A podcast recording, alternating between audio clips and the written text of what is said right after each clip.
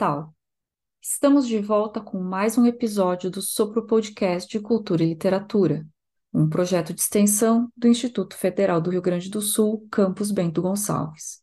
O episódio de hoje é resultado de um bate-papo com a escritora Marta Medeiros, que aconteceu na 38ª Feira do Livro de Bento Gonçalves, com o tema O livro como ferramenta da memória e o slogan Criando e Recontando Memórias. Este diálogo, que integra o presente episódio, só foi possível graças aos esforços do SESC e dos demais organizadores da Feira do Livro. Gente, muito obrigada pela presença de todos. Eu estou comovida aqui com essa quantidade de gente. Sempre é muito bom estar em Bento Gonçalves, não é a primeira vez e, e provavelmente não vai ser a última. E vamos lá, vai ser um bate-papo bem informal, nada muito acadêmico, é mais para a gente se inteirar do universo da literatura mesmo. Vamos lá. Boa noite, pessoal. Que bom ver essa sala cheia, né? E bem-vinda, Marta. Eu tenho certeza que esse momento vai ficar na história das feiras do livro de Bento Gonçalves. Então, estou muito feliz por fazer parte desse momento. E como a Marta falou, a gente vai conversar sobre leituras, sobre livros, né? E eu quero, já que a, o slogan da Feira do Livro é criando e recontando memórias, eu quero começar contando uma pequena memória minha e que tem a ver com a Marta Medeiros. Eu morei em Porto Alegre durante bastante tempo e eu tinha um hábito que era todo sábado à tarde, no final da tarde, mais especificamente, ia ao Zafari da Lima e Silva para comprar zero hora. Por que, que eu ia comprar zero hora? Porque tinha um caderno Dona e que na última página desse caderno tinha uma crônica da Marta Medeiros que eu sempre ficava muito ansiosa para ler. E após ler a crônica, eu recortava e guardava numa pasta física. Eu sei que para muitos, né, a pasta física hoje ela é algo de outro tempo, mas essa pasta física ainda existe na minha casa. Pasmem. Né? Então, com crônicas da Marta Medeiros, e eu gostava tanto disso, né, tanto de, de ler as, as, crônicas da Marta e comentava sempre com as amigas que em 2009 eu ganhei de uma amiga de aniversário o livro Trem Bala. Né? Então, uh, é, eu, eu, tenho uma memória muito afetiva em relação a isso, porque era sempre o hábito de todos os sábados e sempre muito ansiosa para saber sobre o que a Marta Medeiros tinha escrito. Né? Então, é, é eu, eu lembro sempre disso com muito carinho. E, claro, imaginem né, uma escritora com mais de 30 livros publicados, com livros traduzidos, com livros que passaram para outras linguagens, que virou filme, que virou teatro. Quantas memórias essa escritora deve ter para nos contar? E eu gostaria que tu falasse um pouquinho de alguma memória afetiva que tu tens em relação a livros, em relação a algum momento né, dessa tua carreira é, de tanto sucesso, de tantos livros publicados, de tantas conversas que tu tiveste com, com os teus leitores. O que, que tu tens para nos contar em relação a alguma ah. memória afetiva? Vocês têm tempo para ficar aqui até meia-noite? porque, ah, Michelle, é tanta coisa. E eu fico comovida de te ouvir, porque até para te dizer, quando eu sento no computador e, e vou escrever uma crônica, eu nunca quero pensar que possa ter uma menina que vá no supermercado para comprar, só para ver o que, que eu escrevi, porque eu acho que isso me para, paralisaria. Então, assim, eu estou escrevendo é para mim, para eu entender o que eu penso sobre aquele assunto que eu elegi e tento esquecer um pouco, sabe, as pessoas, porque senão é, é, é eu, fico, eu ficaria realmente assim muito, é muita responsabilidade. Essa é a verdade. Até hoje, eu vou fazer 30 anos agora, ano que vem, de colunismo em jornal. Já aconteceu de tudo, já aconteceu de tudo, sabe? Assim, desde coisas dramáticas e felizes, como estar caminhando na rua e vir uma menina dizer Marta, vou interromper a tua caminhada porque eu não sei se eu vou te encontrar de novo, mas uh, tu me salvou de um suicídio, por exemplo, uma menina de uns 19 anos. Então, quando tu ouve uma coisa dessa, eu me, eu, isso aí é uma memória, mas tem milhões de outras, eu me lembro que eu disse, mas que texto foi esse? Foi a primeira coisa que eu quis saber, que texto foi esse? E ela me disse o nome do texto e eu não fazia a menor ideia do que eu tinha escrito nesse texto. Eu parei a caminhada, isso era num parque, corri para casa, eu digo, não, tem que ver esse texto, que, né, que foi tão significativo para uma menina. E aí, então é engraçado, porque eu fui para casa, eu li o texto, e eu digo, esse texto não tem nada demais. É um texto como outro qualquer. E aquilo ali foi uma lição para mim. Podia parecer mais um texto da minha rotina de 30 anos, mas para aquela leitora foi fundamental para ela reavaliar a vida dela. Então, é, é, é, muito impactante saber que um texto que tu escreve dentro da tua casa, eu escrevo, gente, eu não tenho nenhum escritório, eu escrevo num nicho da minha sala.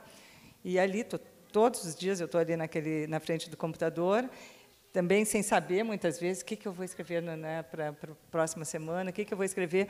E eu, geralmente, eu termino e digo, ai, meu Deus do céu, mas será que isso é relevante nesse momento? Faço mil perguntas e, bom, tem que ir, vai. E, de repente, pode ser muito relevante. Às vezes não é, obviamente, né? são 30 anos, já aconteceu de tudo. Então, acho que as minhas memórias estão muito ligadas a isso, àquela minha defesa, quase, de não vou pensar no que, que isso pode né, acarretar para os outros, e depois a grande beleza, a grande surpresa de saber que as crônicas podem ser significativas, pro, não só para isso, que é mais dramático, que eu falei, mas pessoas que resolveram sua vida amorosa, e principalmente pessoas que resolveram sua vida amorosa consigo mesmas, porque essa é a principal relação amorosa que a gente tem que ter na vida. Né? E quantas pessoas me disseram, nossa, eu descobri, afinal, quem eu era, o que, que eu queria, eu estava indo por um caminho que não era exatamente o... o estava mais era seguindo o que esperavam de mim, mas não estava me escutando, e aí te ler me ajudou e tal. Então, é, essa é, são as grandes memórias que eu tenho. Tu tens memórias da Feira do Livro de Porto Alegre, as primeiras que tu foste, assim, tenho da primeiríssima feira. Imagina, eu, uma total desconhecida, total desconhecida, choveu mais ou menos o que tem chovido agora aqui pelo Vale do Taquari, assim, mas chovia a cântaros. Então, minha primeira sessão de autógrafos, eu já tinha feito numa livraria, mas na feira era a primeira. E eu me lembro que foi muito maravilhoso, porque estava minha família só, mãe, pai, irmão, ali uma melhor amiga, todos ali de fé. E aí eu vejo vindo pingando o Rui Carlos Osterman, né, o jornalista Rui Carlos Osterman, que nunca tinha me visto na vida, mas foi de um gesto generoso, de não, vamos dar uma força para essa menina que está poesia ainda por cima, né, que é um gênero difícil, né, das pessoas uh, lerem e, e, comprarem. E aí eu me lembro que eu dei um autógrafo para ele, eu disse assim, como é importante, né, ter o aval de alguém experiente e que vai ali e faz esse gesto que é de generosidade. Então, sempre que eu posso também, eu procuro dar, uh, abrir portas também para novos autores para retribuir isso que a vida me deu. As feiras do livro que tu participaste te ajudaram a ser a Marta Medeiros que tu és hoje, escritora, leitora? A Feira do Livro de Porto Alegre foi muito importante para mim como leitora, muito antes de eu sonhar que um dia eu, eu escreveria um livro. Né? Eu, eu, me lembro de ir para lá e ficava espiando os escritores, Moacir Sclier, o Veríssimo, ficava de longe, sem nem sonhar que um dia eu poderia... Uh, que aconteceria o que aconteceu, de depois privar né, da amizade deles e tudo mais. Mas eu acho que é tem muito mais do que frequentar a feira, sabe? Eu tenho que dar crédito para minha mãe, que sempre foi uma grande leitora, para minha mãe e para o meu pai, que, que fizeram com que eu e meu irmão uh, nos habituássemos com arte. Daí não é só livros, sabe? É ter uma casa o tempo inteiro sonorizada por boa música, na época muito música popular brasileira, que inclusive a música popular brasileira foi mais influenciadora para mim do que os próprios livros que eu li, porque eu já era muito encantada com a métrica, com a letra, com o ritmo de grandes letristas, eu estou falando, né? Chico Buarque, Caetano Veloso e tudo mais, Edu Lobo. Então, aquilo já me deixava encantada e, e me conduziu, de certa maneira, para a poesia. E depois ler Marina Colassante, quando eu tinha ali 19, 20 anos, foi assim, ela me formatou como mulher. No momento que me formatou como mulher, formatou também a escritora futura. Também não sonhava em ser escritora, mas ela me apontou o caminho da independência. E eu acho que é das coisas mais fundamentais para uma mulher que queira escrever e queira viver disso é, como dizia Virginia Woolf, ter um teto todo seu. Essa é uma pergunta que eu queria te fazer, porque é, quando a gente lê um escritor, né, a gente se apropria daqueles textos, daquela obra, mas sempre fica a dúvida: o que que esse autor lê, né? Quem são os mestres de Marta Medeiros? Ai. A quem tu atribuis essa é, é, é algumas aprendizagens que tu consegues é. aplicar na, na, tua literatura? É muito difícil, Michele. Então, assim, eu acho que o nome número um eu acabei de dizer, Mariana Colassante porque a Marina ela era colunista, como eu sou hoje, ela era colunista de revistas como a Cláudia e a Nova, se eu não me engano. E ela, e ela acabou também, como eu coloquei minhas crônicas em livro, ela também fez coletâneas que eu me lembro que se chamavam A Nova Mulher, Mulher daqui para frente. Nós estamos falando de 1980, 81. E, e aquilo ali foi assim um, um, abriu um portal na minha vida, porque eu fui criada muito com arte, mas também com valores muito conservadores, também uma família de princípios rígidos e tal. Mas isso é maravilhoso, porque os princípios, né, muito fortalecidos, mas ao mesmo tempo com toda a abertura para teatro, cinema. Então era era muito interessante, porque era como se me dissesse, ó, isso aqui é certo, isso aqui é errado, e o que há entre o certo e o errado tu vai descobrir uh, transcendendo através da arte. Então, eu, eu sou muito grata até a minha mãe e meu pai por isso.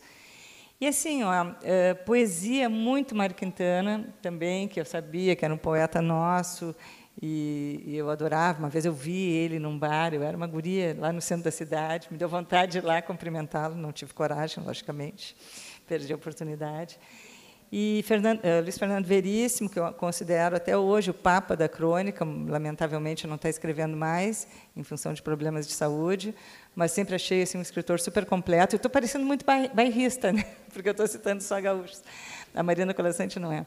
Mas uh, daí foi muita, muitas, muitas novas pessoas. Daí uh, começo a ler poesia numa coleção chamada Cantadas Literárias, que era publicada em São Paulo. E aí eu descubro Paulo Leminski, Caio Fernando Abreu, Marcelo Rubens Paiva, que eram pessoas que tinham a minha idade.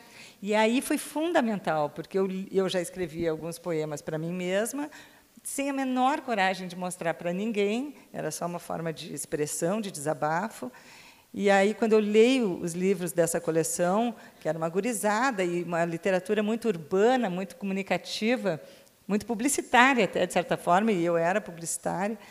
E aí eu tomei coragem e, e mandei uns poemas meus para essa mesma coleção. Hoje em dia eu fico pensando nisso a gente não tem noção de quanto a gente pode ser cara de pau. Na hora tu não tem eu digo mas eu mandei uma cartinha para o dono simples, simplesmente para o dono da editora dizendo olha meu nome é Marta. Gente pré-internet né? Era cartinha mesmo. Ele me respondeu dizendo olha Gostei muito dos teus poemas, mas poesia não se vende muito no Brasil. Os próximos dois anos estão já programados. Boa sorte, tchau. E eu sou uma mulher muito otimista. Eu disse: não, mas ele sentou na escrivaninha dele, escreveu uma carta manuscrita para me dizer.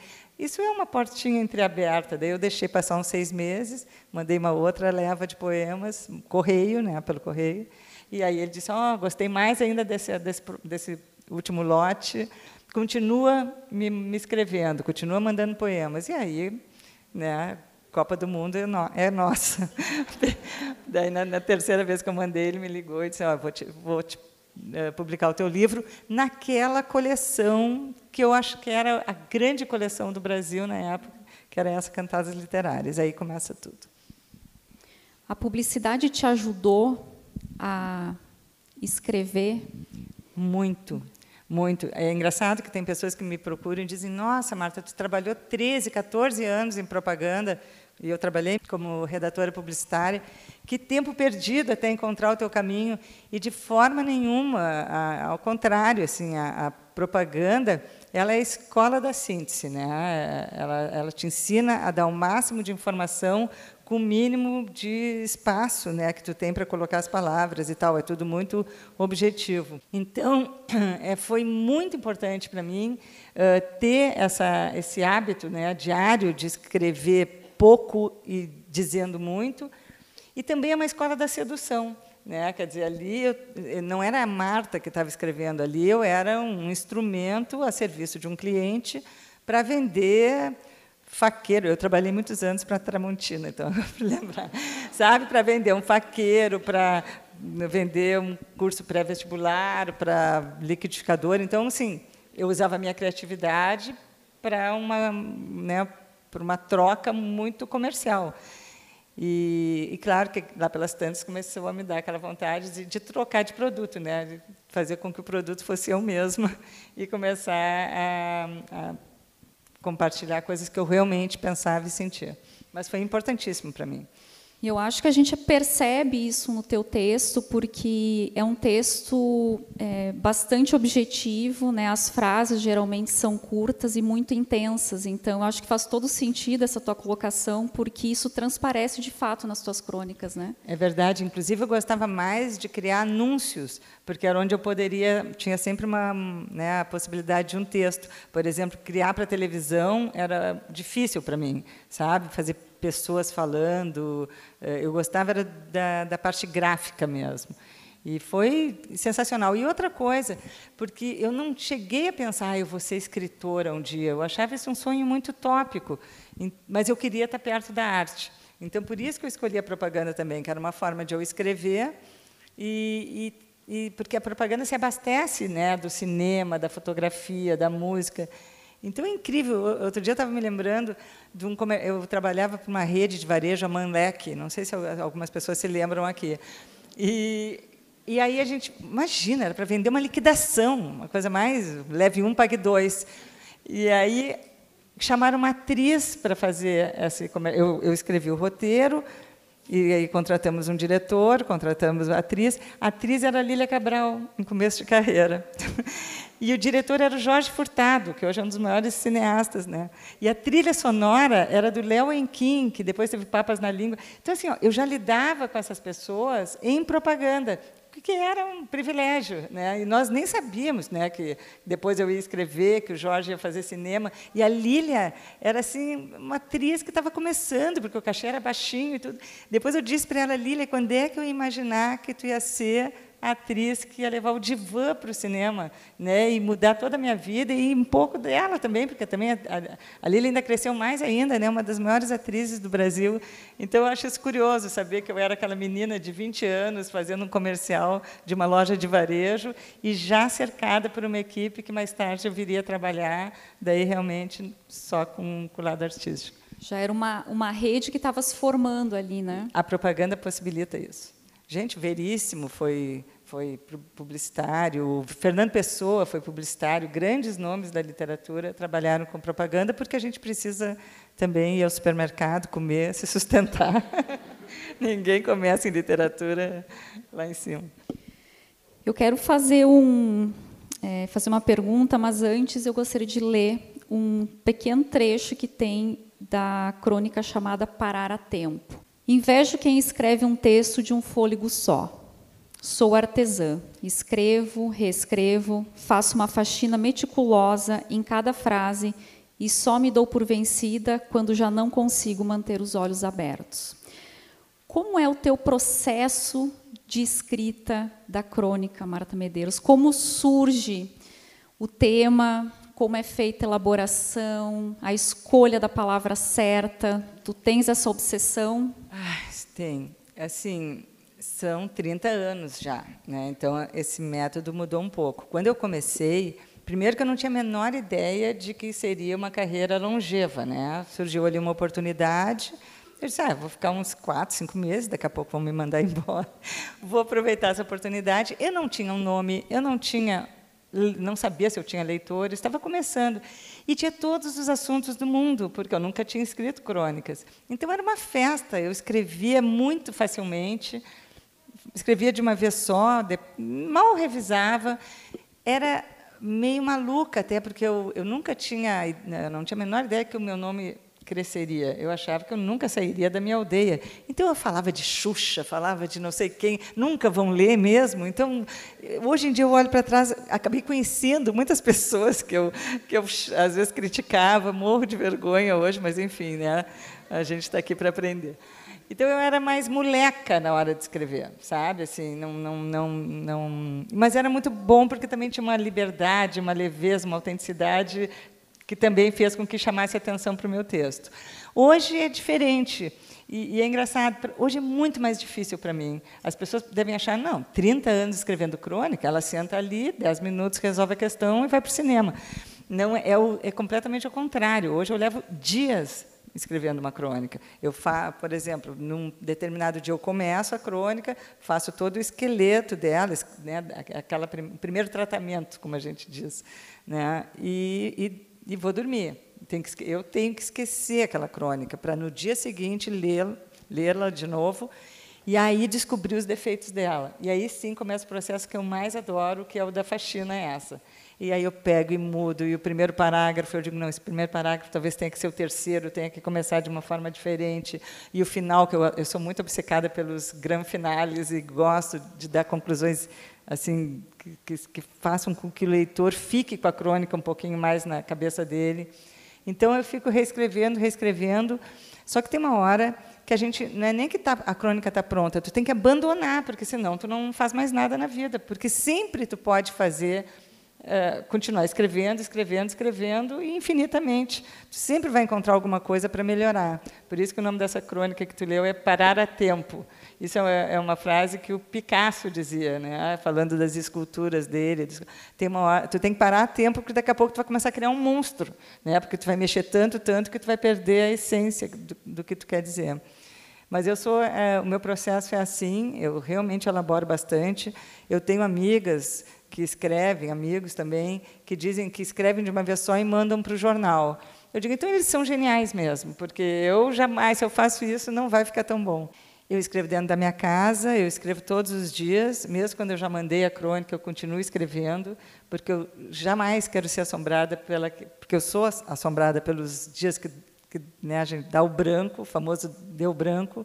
Muitas vezes eu estou viajando, ou eu posso estar doente, não posso né, não consegui cumprir o prazo, então eu estou sempre produzindo crônicas para ter um banco, sabe, de segurança para o caso de um dia realmente não conseguir escrever nada, está chegando na hora de mandar, eu ter algum outro, uma outra crônica para enviar no lugar.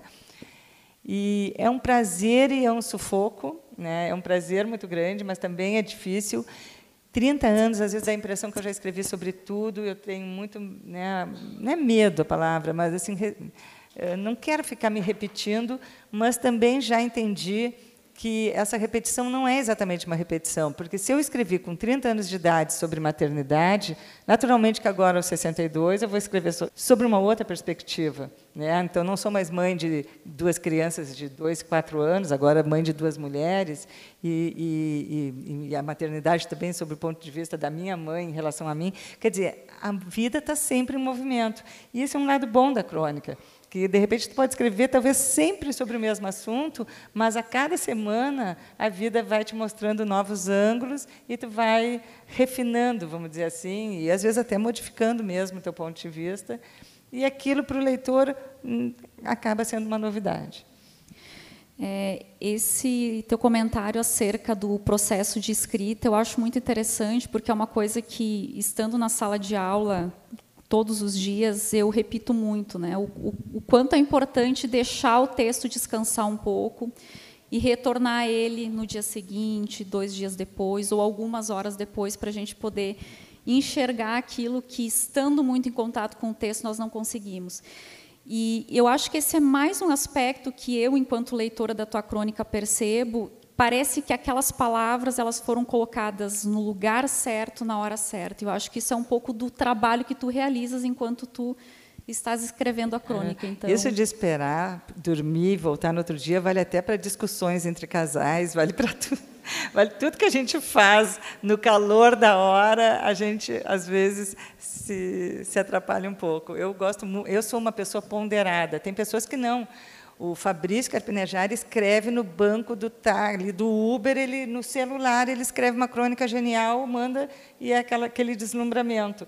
Então, assim, cada escritor tem né, o seu método. Eu não, eu sou daquelas que realmente é, fico cozinhando ali até encontrar essa palavra certa. Às vezes eu encrenco com uma palavra e penso assim, não, aqui, aqui tem que ter uma palavra com três sílabas e não duas. Parece uma obsessão maluca, mas é uma questão de ritmo da frase. E aí tem a ver a influência da música, eu acho. Sabe? Porque eu leio em voz alta. Sempre, eh, quando termino o texto, eu leio em voz alta. E é incrível. Eh, eu custei a fazer isso, eu não fazia antes. Hoje eu dou graças a Deus que eu faço isso. Porque na hora que eu leio em voz alta, é impressionante como surge ali uma palavra que, que, que a gente não consegue ir adiante, que, que deu uma travada. Eu digo, não, por que está travando justamente nessa palavra? E às vezes é isso, é uma questão de trocar por um sinônimo o mesmo significado, mas que seja mais curto, mais longo, enfim. Então, e eu acho isso divertido. E por isso que eu digo que eu, eu, eu gosto mesmo é dessa parte, porque ela é muito lúdica. É, é, divertido escrever. Né? Aí o texto deixa de ser um problema. Né? O mais difícil é o que, que tu quer dizer, né? como é que tu vai transmitir a tua ideia. No momento que tu já sabe, a ideia está ali, está clara para ti, agora é só o acabamento, sabe? Tirar aquelas gordurinhas. E eu adoro, essa é a parte que eu adoro. Eu lamento quando eu termino, eu digo, ah, agora vou ter que mandar o texto. Falando um pouquinho sobre as tecnologias, imagino que essa pergunta sempre surja né, nos, nas entrevistas, nos bate-papos, mas o que, que as novas tecnologias mudaram em relação à forma de ler os livros, na forma como o escritor se comunica com o seu leitor? Na forma da publicação de livros? O que, como é que tu percebes essa presença da tecnologia nesse processo todo? Michelle, sabe que eu não sinto tanto porque eu não leio nada que não seja livro físico. Não leio. Eu leio, claro, os e-mails que eu recebo ou alguém me manda um texto que, que eu preciso ler por questões profissionais, mas procuro, assim, isso aí é só quando é inevitável.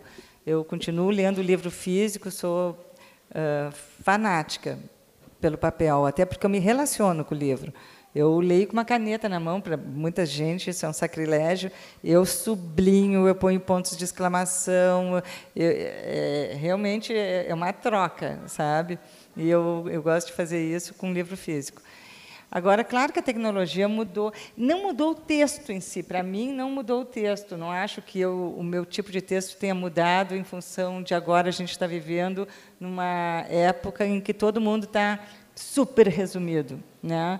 Eu já sempre fui muito sintética, muito objetiva, então eu já trouxe isso da propaganda e até dessa geração 80 da poesia, que, que trabalhava mesmo com textos muito.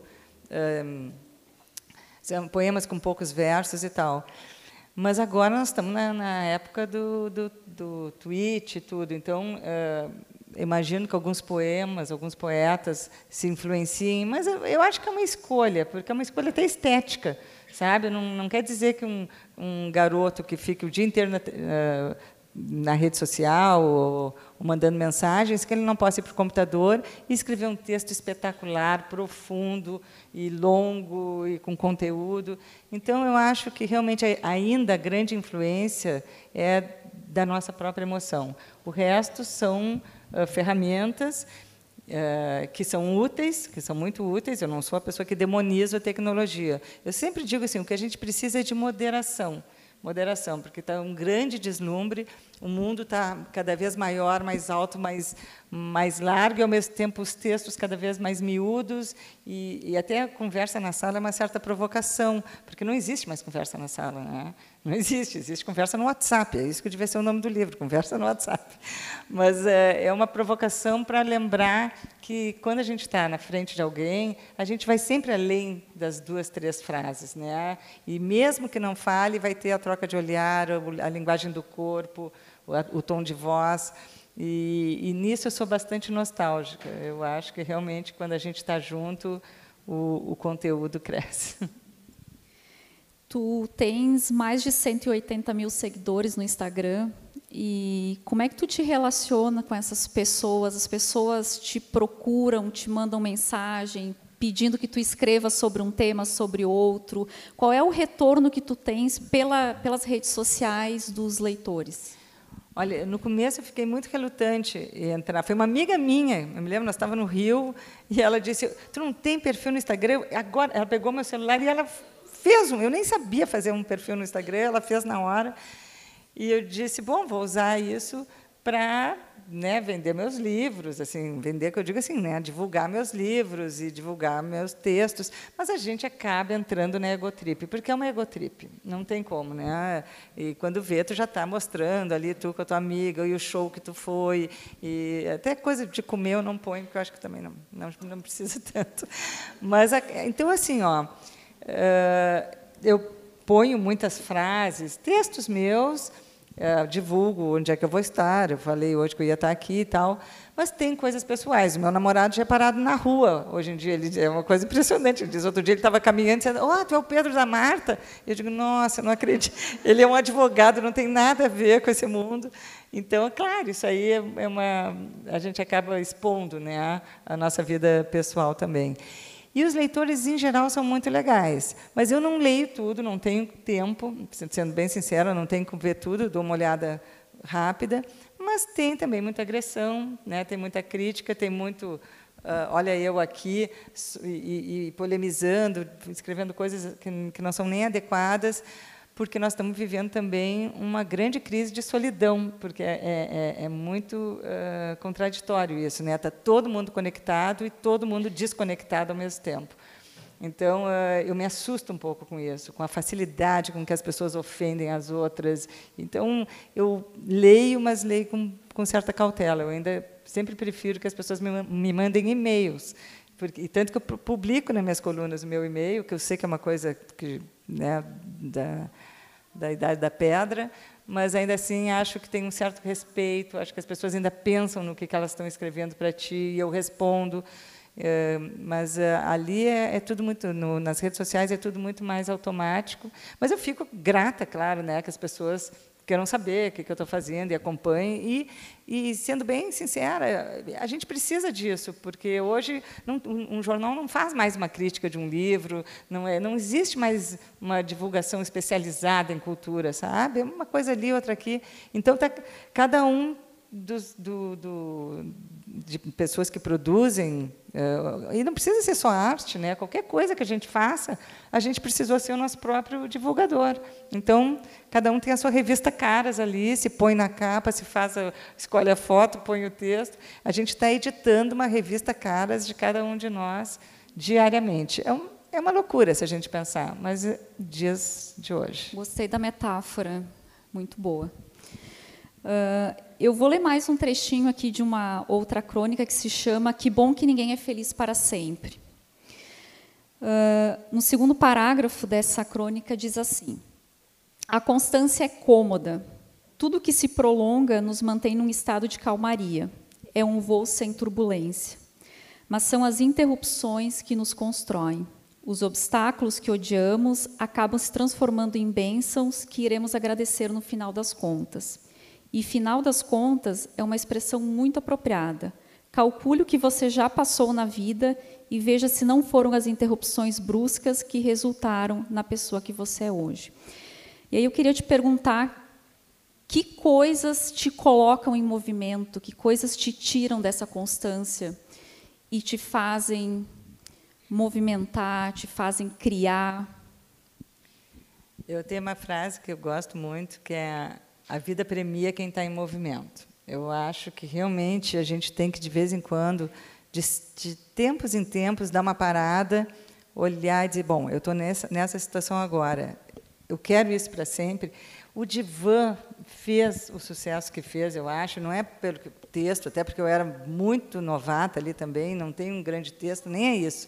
Mas ele traz uma ideia interessante. Ele tem uma personagem que é que ela cumpriu todo o script, né, que nos colocam no berço, ó, o script que tu tem que cumprir, né, estudar, casar, ter filhos, ter uma profissão, enfim, cumprir o que a sociedade espera de ti. E a minha personagem está bem quando começa o livro, ela está bem ali, tem o um marido, tem os filhos, tem... E aí ela diz: será que isso é ser feliz para sempre? Será que eu quero ser feliz para sempre? E aí, por por um motivo que não é nem um pouco assim dramático, mas bobagenzinhas, ela acaba se separando e se coloca em risco, porque uma separação é sempre um risco. Qualquer ruptura é um risco. Tu, tu troca uma estabilidade por um grande ponto de interrogação. Pode dar certo, pode não dar. E aí ela começa a ter outros relacionamentos que se, vou dar spoiler aqui, mas o livro tem 20 anos, quem leu leu, quem não leu acho que não vai ler mais, que que são relações que não não são maravilhosas, ela sofre para burro por causa de um, o outro é só uma brincadeira e tal, mas ela se põe em movimento e começa a conhecer mais sobre ela mesma. E o final não tem final, o final está em aberto. O que vai acontecer não se sabe. Né? Simplesmente é uma mulher que se, se disponibiliza para a vida e para o desconhecido. Né? E o desconhecido não estou falando de uma pessoa, o desconhecido de uma forma mais generalizada. Eu sou a Mercedes, tá? mais cautelosa, eu sou mais cautelosa. Eu não sou uma mulher de movimentos bruscos, eu não sou aquela que acorda de manhã, vou mudar minha vida. Eu penso muito para terminar um, um, período. Olha, e, e é quando eu digo que é cautelosa, é cautelosa, é três anos, é quatro anos, eu penso e repenso, mas também quando eu decido, daí uh, é para sempre e, e, acontece. As minhas as mudanças que me fiz, que mudaram a minha vida foi sair de Porto Alegre morar em Santiago do Chile, que eu fiz isso casada na época com uma filha de dois anos, que mudou a minha vida, porque foi a partir de lá que lá eu voltei a não trabalhar, né? não, não, sabia mais o que era não trabalhar, mas eu continuei escrevendo. Mas uh, basicamente isso. Eu acho que a gente tem que sim, uh, de vez em quando, parar e pensar: sigo adiante, o que não tem nenhum problema em tu seguir a tua vida igualzinha dos 18 aos 180, se tu está bem, se tu está feliz, nenhum problema. Mas a gente sabe que a vida nos provoca, nos desafia. Então, eu acho que tem que, de vez em quando, ou, através, ou junto com uma terapia, ou mesmo através da literatura, ou com amigos, ou consigo mesma, ou com a religião, sei lá, numa viagem que tu vai fazer, te desafia, vai viajar sozinha, fazer alguma coisa e dizer, meu Deus, o que, que eu faço? É, é, porque isso é, parece que a gente tem que estar muito infeliz para mudar. Às vezes não precisa estar muito infeliz. Tu pode ter vivido uma coisa muito boa na tua vida, só que ela já não está preenchendo tanto quanto preencheu antes, e agora tu quer vivenciar outras coisas. Isso eu falando particularmente, isso aqui não é certo, nem errado, nem verdade, nem mentira. Isso é o que eu penso. Cada um, obviamente, vai né, pensar com a sua própria cabeça e, e analisar conforme a sua própria experiência de vida. Mas comigo funciona assim. Eu, de tempos em tempos eu digo: e agora? Seguimos por aqui, seguimos por ali. Eu acho que as crônicas, de alguma forma, elas vão colocando todas essas nuances, né? Porque enfim, são coisas que nós precisamos pensar no nosso dia a dia e a crônica ela recolhe um pouco né, desses temas e nos fazem refletir. E eu quero falar um pouquinho agora sobre o Conversa na Sala, que é um, né, um livro que a, a Marta Medeiros está lançando. E ele é uma seleção de crônicas de 2018 a 2023. Como foi fazer a seleção dessas crônicas? Primeiro a gente tem que fazer uma coisa que é super difícil, é ler o que tu já escreveu, né? Porque a gente escreve, é, é, imagina, eu contei para vocês o quanto eu sou detalhista, né? Então imagina eu ler crônicas, né, de anos atrás, como eu já teria feito diferente e tal. Uh, bom, mas é o processo é necessário. Então eu pego tudo, tento, já vou uh, dispensando aqueles que ficam, ficaram muito datados, de repente, sabe? Falou de alguma notícia de jornal que ninguém vai lembrar e aquilo não vai trazer uma reflexão que sirva ainda para hoje. Daí eu vou, ou, ou eu não gostei muito do resultado do texto, ou ele não repercutiu muito, enfim, porque eu não tenho como botar tudo. São muitos textos, né, em cinco anos. E vou deixando aqueles que eu acho mais significativos, significativos, tem uma simpatia, porque até acontece isso, eu, tenho mais simpatia por alguns textos meus, por outros não tenho tanto. Então é uma seleção basicamente assim. Mas esse livro ele traz uma peculiaridade. Todos os outros, Feliz por Nada, Doidos e Santas, Simples Assim, eu tenho várias coletâneas. Eles são muito focados em relações amorosas é, relações humanas em geral também, né? mães e filhos, amigos, enfim, é, mas as relações amorosas principalmente. O que eu acho bárbaro, porque eu sempre fui muito, eu sempre é, me senti muito atraída em falar sobre esse tema e as pessoas gostam muito de ler sobre esse tema também. Mas tem uma coisa engraçada, porque Uh, tinha a ver, eu já fui casada e passei por uma separação. Tudo isso acaba indo. Gente, um, um, livro de crônicas é quase uma biografia em pílulas de um autor porque é uma coisa do cotidiano, Então, assim, eu vejo os, os textos que eu escrevi aos 30, 40, 50 e agora e parece que a minha vida está registrada ali. Eu nem preciso escrever uma biografia. Tem muita coisa ali que tem a ver com coisas que eu vivia, pensava e tal. Então, o, o tema amor sempre me. Eu, não vou dizer que ficava obcecada, mas eu sofri muito por amor também, em função de passar por separações e outras relações, uma especialmente muito difícil. Então, eu falava sobre isso e tinha uma repercussão maravilhosa, porque vamos falar sério que todo mundo já sofreu, ou vai sofrer, ou está sofrendo por amor. Né? Está em um desses estágios. Já passei por isso, vou passar por isso, ou estou passando. Então, é, é realmente um tema muito eletrizante. E aí, nesses últimos cinco anos, a minha vida sofreu algumas alterações. Sofreu não é o verbo. Passei por algumas alterações. Uma delas é começar uma relação muito mais estável, mais tranquila, que não me ficava pensando nisso o tempo inteiro, que é fruto não só da relação em si, mas do, da minha fase de vida muito mais madura e também já com uma outra visão. Não, então, não é mais formação de família, não é nada disso. É duas pessoas adultas compartilhando bons momentos, que é completamente diferente de um casamento onde tu está construindo tudo novo, né? Tu está formando família, está educando filhos e tal.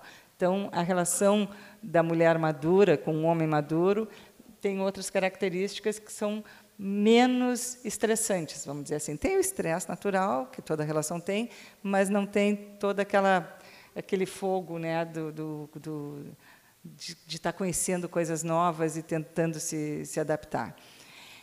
Tivemos uma pandemia que muda muita coisa. nunca tinha vivido isso, então uh, foram também dois anos, principalmente, de muita reflexão. Vivemos uma polarização política que foi muito dura e ainda tem resquícios, né? Porque as pessoas se separaram, brigaram, todo mundo ficou muito mais bélico, né? Não importa quem tinha razão, quem não tinha, as relações ficaram muito mais tensas. Então, o que, que eu fiz dessa vez? Eu trouxe tudo isso para o livro, sabe? E tem toda a minha relação com tecnologia, a relação com solidão, relação com finitude, porque por mais que a gente saiba que a gente tem que combater o etarismo e tem que mesmo, é impossível não uh, se, atravessar os 60 anos e não parar um pouquinho para pensar sobre o quanto a estrada está encurtando e o que, que tu quer fazer desse tempo que te resta, que pode ser longo ainda, naturalmente, mas já não é o tempo que tu tinha com 30 anos. Então, uh, todas essas questões que eu tenho vivido hoje e que acho que enriquecem muito a vida. Eu sou uma pensadora, eu gosto de, de tocar o dedo na ferida, eu não sou uma pessoa que finge que as coisas não estão acontecendo. Então, seja para receber esse mundo novo com alegria, ou seja, para receber com susto, eu acabo colocando. Então, eu acho que esse é um livro mais rico nesse sentido. Claro que ainda falo também sobre relações amorosas, porque elas fazem parte da vida, mas ela, eu, eu sinto que eu abri o leque. E acho que quando a gente abre o leque, tanto para um livro quanto na própria vida da gente, é, viver se torna mais interessante. Eu ia mesmo te perguntar o que, que esse livro de crônicas tem de diferente em relação aos demais, né? Acho que já de alguma forma já foi é. contemplado. E mas... tem mais maturidade, uhum. tem mais vivência, é, é, porque eu acho que eu estou mais interessante também, entende? Eu não consigo dissociar totalmente, porque é um livro tão autoral, a crônica é assim. Né? Eu não estou fazendo nesse um romance, criando personagens e, e, dizendo, porque a gente sempre diz o que a gente quer dizer mesmo através da literatura de ficção, mas ainda assim é um caminho um pouquinho mais afastado, né? Tu cria uma persona que vai representar algumas coisas que tu pensa, ou que tu odeia, ou que tu não pensa, enfim. A crônica não, né? A crônica é o dia a dia do próprio cronista. Eu conto coisas que acontecem comigo no supermercado, posso falar de uma briga com uma filha. Então, assim, é muito realista, é muito verdadeiro, muito verdadeiro. Principalmente no meu caso, que eu não faço ficção na crônica, é realmente um relato cotidiano. Então, eu acho que ele está mais interessante porque eu creio, tenho esperança que eu esteja mais interessante também, em função de que a gente não pode viver 62 anos à toa, né? Alguma coisa a gente aprende acaba também representando a mudança né, da, da, da, forma como as pessoas enxergam. Né? A gente muda dia a dia, mas como é uma mudança paulatina, nós só vamos perceber isso depois de 10, 20 anos, muitas vezes. Né? E as pessoas têm muito medo da mudança. Isso é uma coisa triste, eu acho. sabe? As pessoas, às vezes, querem manter tudo como está, tudo como está, porque mudar realmente exige uma energia, uma entrega que é dolorida, sabe? Toda transição, se a gente pensar, é violenta. Mesmo uma transição para uma coisa que vai ser boa, a transição em si é violenta, porque tu está caminhando num terreno que tu não conhece, vai ter altos e baixos, tu vai apanhar um pouquinho, depois tu vai, vai se dar bem. Mas a transição em si é um momento difícil. E, as, e, e, às vezes as pessoas não se sentem capazes de passar por uma mudança e acabam se acomodando a situações que, que nem são favoráveis para elas, mas é o que elas conhecem. Eu acho que sempre isso é muito perigoso. Eu vou ficar com isso aqui porque isso aqui pelo menos eu conheço. Pode não ser bom, mas eu conheço. Então isso é uma coisa que eu aprendi na vida. Não, eu vou sim porque eu não conheço e haja coragem, né? Tem que ter coragem. Mas é isso, né? Guimarães Rosa já dizia o que a vida quer da gente é coragem. Eu quero fazer um comentário final aqui que é sobre o título do livro. Tem uma crônica, né, que se chama Conversa na Sala e tem o livro, né, com esse com esse título. E no início da, do nosso bate-papo, tu, tu chegaste a comentar né, que hoje em dia não se conversa mais na sala. Então, a escolha desse título foi um pouco também para nos chamar a atenção para isso, dessa necessidade ou dessa mudança que nós estamos é. enfrentando hoje? Pode ser conversa na cozinha, pode ser conversa no quarto, pode ser conversa na beira da praia, no caso, conversa na sala, porque eu costumo colocar nos meus livros sempre o título de uma crônica lá de dentro. Nesse caso, a crônica ela fala de uma coisa muito específica, que é um dos momentos mais difíceis quando um casal se separa, que é quando tem que comunicar os filhos. Né? Porque a pior coisa é tu uh, tu provocar dor na, nas pessoas que tu mais ama na vida, que são teus filhos. Mas essa conversa é, é mas precisa acontecer. E aí eu fiz uma crônica sobre isso, que, aliás, ela foi muito bem recebida. Eu me lembro que, que, que as pessoas gostaram, porque né, ela era muito emocional, né, uma crônica muito emocional. Mas na hora de escolher, eu fiquei vendo só os títulos sem me lembrar muito do que era o conteúdo. E daí eu pensei, conversa na sala não é só sobre isso. Conversa na sala é, é realmente como poderia ser conversa na terapia, sabe? É o momento em que tu está te abrindo para alguém e está escutando uma coisa que ninguém mais faz, né? A gente só fala, mas não escuta, que é uma coisa que eu acho que a gente, que, mas a conversa, né, pressupõe isso, né? Alguém falando, alguém escutando e depois trocando de papéis. Então é isso, como eu falei bem no comecinho aqui do nosso bate-papo, é uma provocaçãozinha porque nem tudo precisa ser gigabyte, não, nem tudo precisa ser, sabe, tecnológico. A gente pode ainda se dar o luxo de ser um pouquinho nostálgico, porque uh, tem certas coisas que não mudam, né? A tecnologia vai mudando muito mais aceleradamente do que nós, seres humanos. Nós, pensarmos bem, continuamos os mesmos. Né? Tem aquela música da Elis, como nossos pais, e, é, e a gente acaba sendo.